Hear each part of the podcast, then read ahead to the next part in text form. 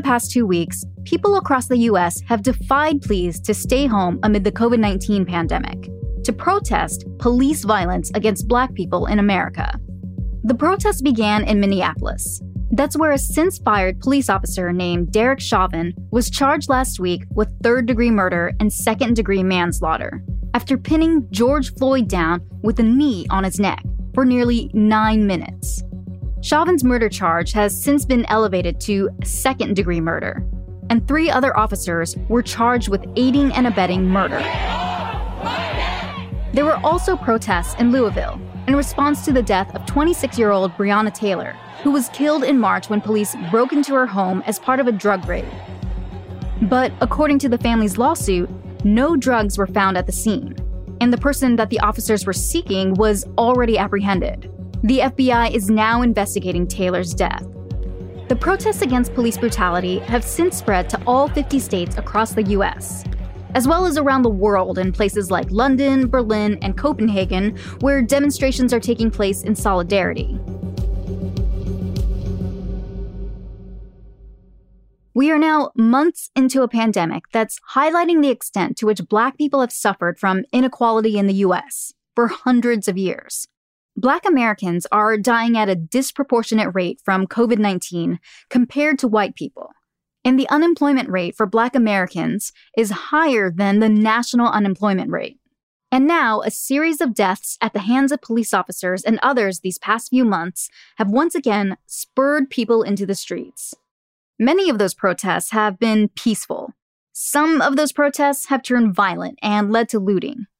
Earlier this week in both St. Louis and Las Vegas, some police officers were shot and hospitalized.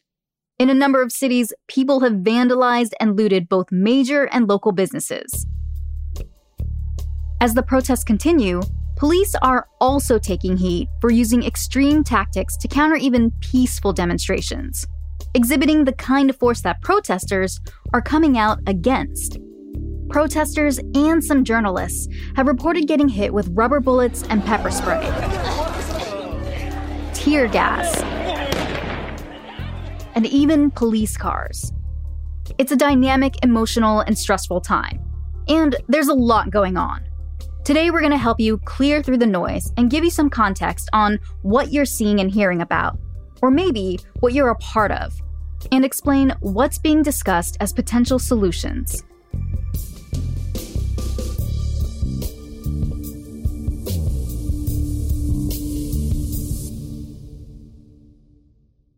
Okay, so there are a few concerns these protests are highlighting. One of them has to do with the military equipment being used by police at some protests. That's because of a Defense Department program called 1033. It was created in the 1990s during the so called War on Drugs, and it basically allows the US military to give its extra equipment to local police departments. Think MRAP vehicles designed to protect against improvised explosive devices, as well as assault rifles, grenade launchers, and helicopters. One of the most high profile examples of that kind of equipment being used to respond to protests happened in 2014 after a police officer in Ferguson, Missouri shot and killed 18 year old Michael Brown. The SWAT teams warned protesters several times to disperse, and then they said things were being thrown at them, and they let loose several rounds of tear gas. Every canister they were firing was tear gas because all around me, every 10 feet, was a canister that was discharging. I had my mask on. The police are still standing there. They have their gas masks on. After those protests, President Obama reined in that program and prohibited local PDs from getting certain kinds of military equipment. But in 2017, President Trump eliminated those restrictions. And this week, he called for additional measures in response to the protests. He's called for governors to activate each state's National Guard to support local police departments responding to the protests. So far, they've been activated in at least 32 states and Washington, D.C. The instances in which protests have turned violent either because of protesters or from people infiltrating the protests, have also bolstered calls for a heightened response. But researchers have pointed out that the militarization of police departments and increased use of things like SWAT teams in the US doesn't necessarily help. A study by Professor Jonathan Mummolo of Princeton University a couple years ago found that not only were these tactics not helpful in diminishing crime, they also likely weakened the public's image of police, meaning people didn't feel safer now that police could drive MRAPs down Main Street. So now there's a growing bipartisan push at the congressional level to once again rein in that program. Beyond that, though, there was also a bipartisan push in Congress this week to address police violence and the extent to which institutional racism is impacting how law enforcement treats Black Americans. Black people are killed by police at a disproportionately higher rate than white people. Black Americans make up less than 13% of the US population. But according to data from mappingpoliceviolence.org, which works to track police violence and use of force, Black people accounted for 24% of people killed by police last year. Stats like this and horrific events like the death of George Floyd have led to increased calls for police transparency through things like the use of body cameras, as well as more accountability within law enforcement to make sure offending officers are investigated and prosecuted. Increased police transparency also means things like literally sharing information. That's something Kimberly Burke says is a necessary step toward finding solutions. My full name is Kimberly Cecilia Burke. I'm a visiting research fellow at the Center for Policing Equity. I'm the former project director for the DOJ funded National Initiative for Building Community Trust and Justice, and I am presently a doctoral student at UC Berkeley's Department of Sociology. The Center for Policing Equity partners with law enforcement to both gather data and inform change within police departments. The goal is to address racial equity both within those departments and with the communities they serve. But getting that data to help police departments inform those changes is hard. As you know, there's no national standards for police data on use of force or uh, traffic stops, pedestrian stops. And part of the problem with solving racial disparities in policing is first just identifying, measuring them, and developing, as we said, data driven measures to uh, reduce those disparities. But Burke pointed out a few things that could happen right now to make positive changes there's some immediate things that could save lives, right? If, if there had been a, a federal ban on carotid restraints, George Floyd might still be alive, right? Or, or neck restraints, what it's commonly called chokehold, but in use of force policies, it's a carotid restraint. And it's still within policy in countless departments. Why is there not a federal ban on that? right? A better understanding of the threshold for use of force. Why is the use of force not only within policy, but um, supported by the Fourth Amendment for misdemeanor nonviolent level crimes? Those types of uh, legislative changes could save lives immediately. When it comes to long term fixes, Burke points out one of the biggest obstacles in establishing stronger trust between police departments and communities involves acknowledging our past. We cannot understand a police civilian interaction in the moment that they are interacting, right? We have to understand everything that led up to that. And it is rooted in the state's failure to invest in Black and Brown and marginalized communities in terms of housing and education and healthcare and the things that we know actually increase public safety. So, what we're asking officers to do is be a, a, stopgap for a government that refuses to acknowledge their role and their failure in actually providing the types of social supports that would increase safety in those communities to begin with. Over the past few weeks, we've seen instances in which law enforcement representatives speak out against police violence. Take the National Police Foundation, for instance.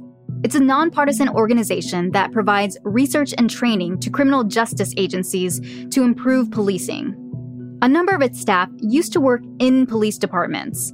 And last week, the foundation released a statement condemning the actions of police officers involved in George Floyd's death and pointing out that those actions are not representative of the many law enforcement agencies they had previously worked with.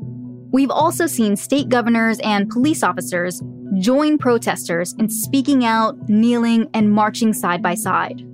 The Kissimmee Police Department marched alongside hundreds of community members tonight. A powerful moment of unity between police and protesters as Green Bay Police Chief Andrew Smith joined peaceful demonstrations downtown.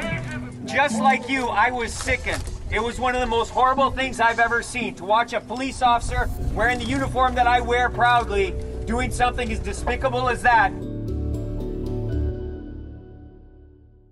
Burke says that solidarity and acknowledgement from police officers who want to make change is powerful, but that the conversation may need to be taken many steps further.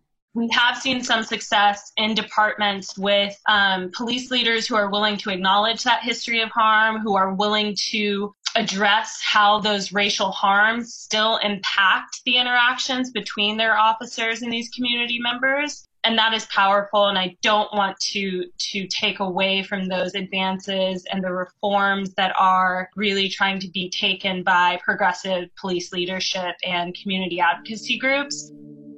However at the same time if we don't have a divestment from punishment and policing um, and an investment in these social supports, we are going to continue to see these failed interactions between police and community members. And they harm officers. And when officers are harmed and experiencing the trauma of being on the front line of these communities riddled by violence and poverty, then they are going to police poorly. They're going to carry that violence on and perpetuate that in ways because they're they are distressed and stressed and have negative affect and have this one tool, this one tool of violence and coercion to solve a problem that is the result of state violence and coercion. Um, sorry, I, I so so yes, so I I think that we are seeing reform in in terms of reconciliation talks and uh, movement towards procedural justice and uh, addressing biases, implicit, explicit, within police officers, and that is powerful. But at the same time, we are seeing right now that this is an ecosystem of failed institutions, and officers are being used as a stopgap for a much larger problem that the government has to has to face and has to address in these other social support systems. Burke points out that, from her perspective, as someone who has been in meetings between police and community members, the thing that is getting missed as part of this conversation right now is how interconnected communities and police already are. It is not by chance that we're seeing more police officers stand united with protesters police officers have a front row to the failure of US democracy. And their safety, their well being in terms of mental health, um, in terms of their the trauma that they're experiencing, either firsthand or secondhand, and being sent into these communities to try to address these these problems directly relates to the health and safety and well-being of those communities. So any conversation that perpetuates this idea that that there is either blue lives matter or black lives matter is a false conversation. That is not a real divide. There are so many police officers and so many community members who understand that we are on the same side or we need to be on the same side for there to be true transformation. And so I would encourage all of us to just sort of look at any binary, any any us versus them conversation as what it is, which is a misdirection that prevents and impedes true transformation. So, what's the Skimm? This week, protests around the country brought to light a number of concerns about law enforcement in the US, including how militarized it's become and how institutionalized racism within police departments has impacted people of color. At the federal level, Congress is trying to figure out how to address these concerns. And increased transparency from police departments through the use of body cameras and the acknowledgement of implicit biases within the system are some of the short term solutions being put forth. But there's also a larger conversation at play right now about how we think about public safety. For some, that's about increasing police presence, even sending in the military if possible. For others, it's about changing the way we think about public safety entirely, creating a new ideal that both law enforcement and communities should work towards. Public safety is protecting the sanctity of lives, it's protecting our right to have a dignified and, and respectful life. Um, and so, any conversation about public safety that is you know, so focused on burning targets or Whole Foods is neglecting and is a misdirection from from the core of public safety, which is is human life, a dignified human life that we should all have access to, which Black America and so many other marginalized groups has never been afforded. Coming up, a lot of people have been putting out lists of organizations to help in the fight for justice. Some of those organizations are raising money for things called bail funds. We'll dive into how those funds actually work and the issues with bail reform in the US next.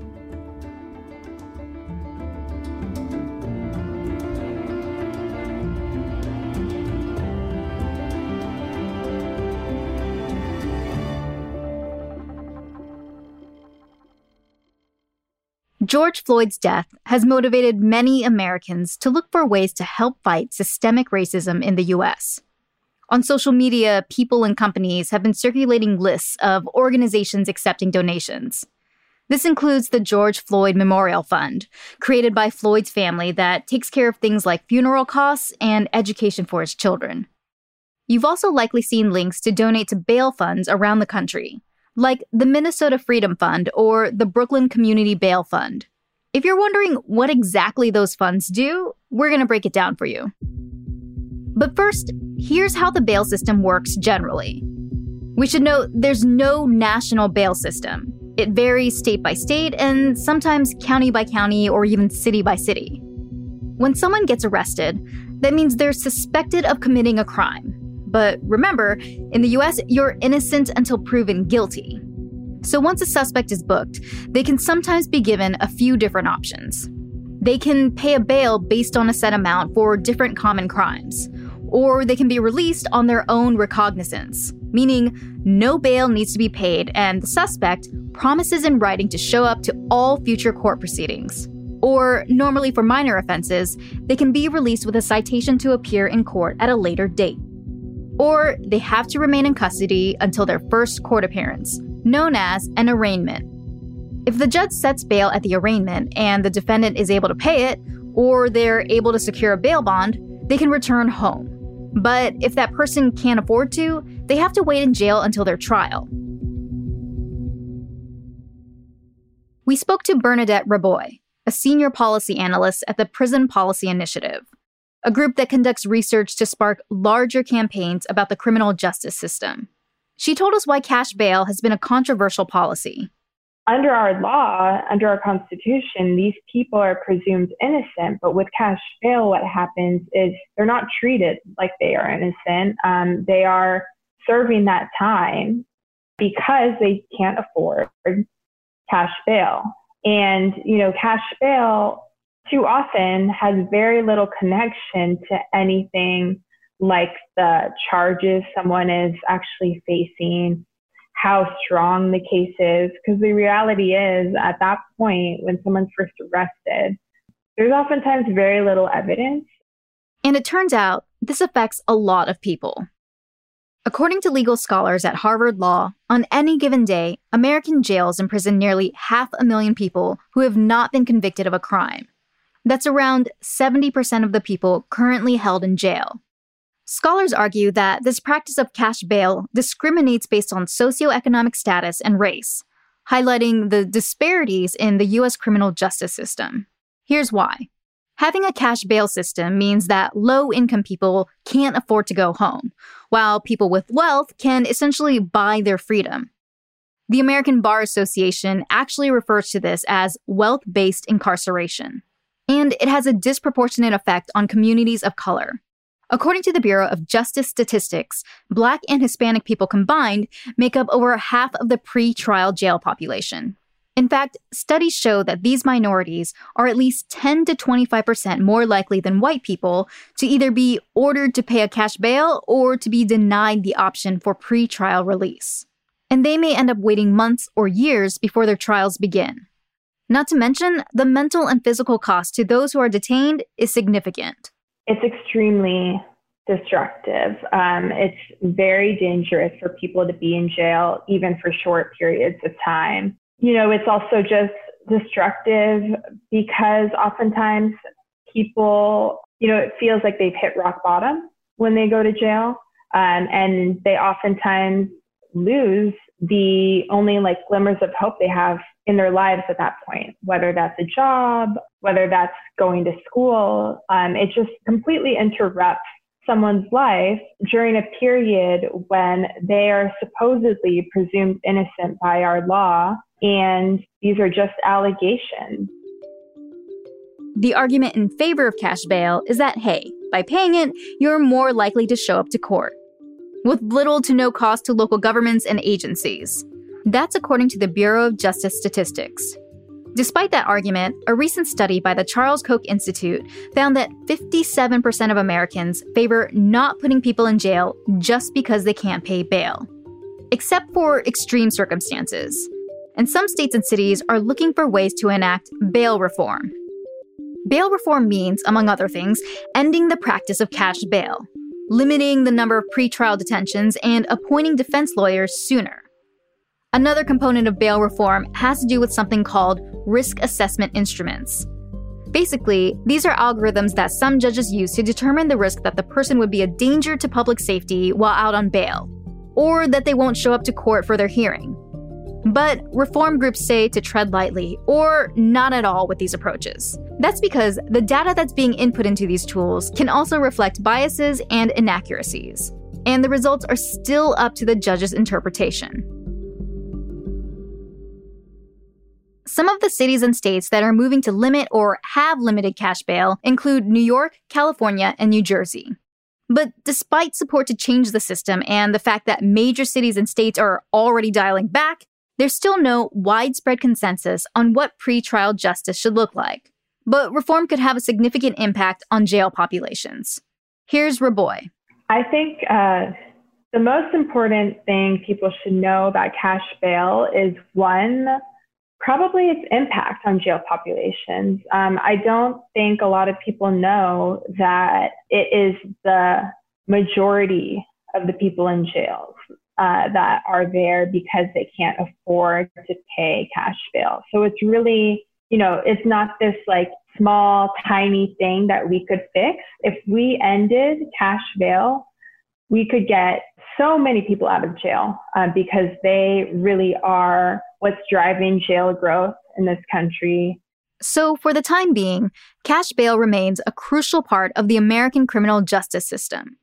Although intended to make sure people show up for their hearing, many experts say the impact is that it's causing the number of Americans behind bars to rise by criminalizing poverty and disenfranchising minorities and that it contributes to a justice system that doesn't actually guarantee equal justice for all.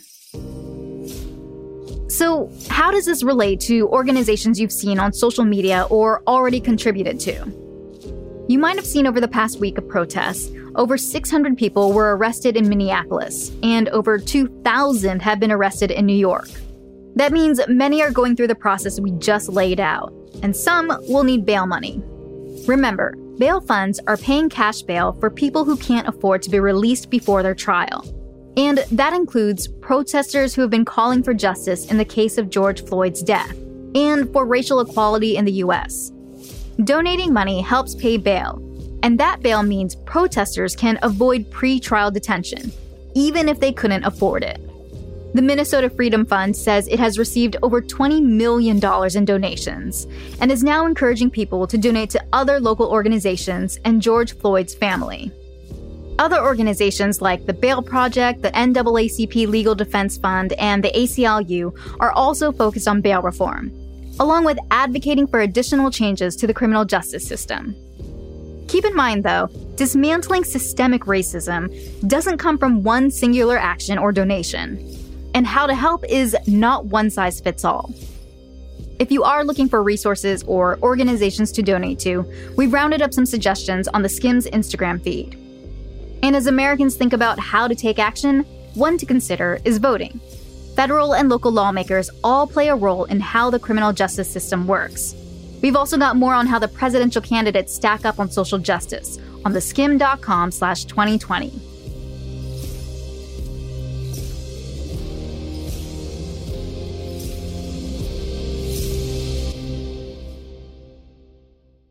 And now, we're pressing pause on the latest developing stories and taking a moment to reflect. Whether it's the Zoom chats or Google Hangouts with friends and family, or having more time with your loved ones, including your pets, people are exploring a lot of different ways to preserve this moment in time.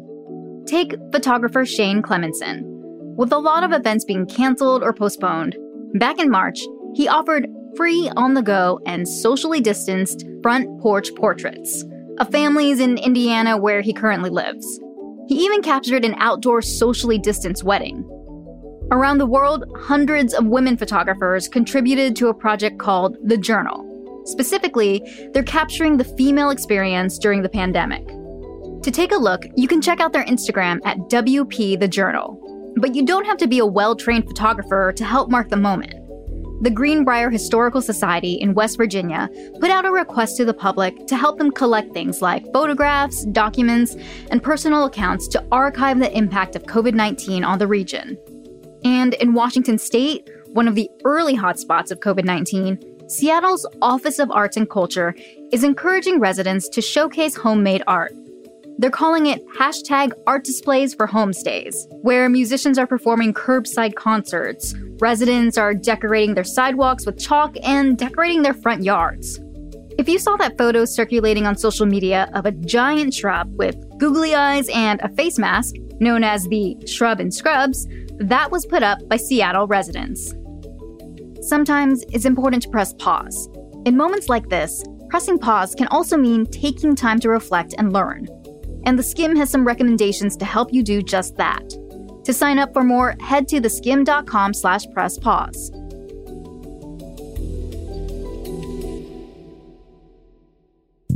And that's all for Skimm This. We'll be back in your feed again next Friday.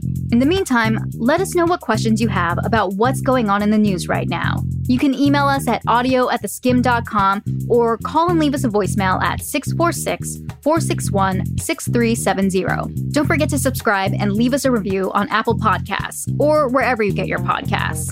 For more Skimm and to sign up for our daily newsletter, head on over to theskimm.com.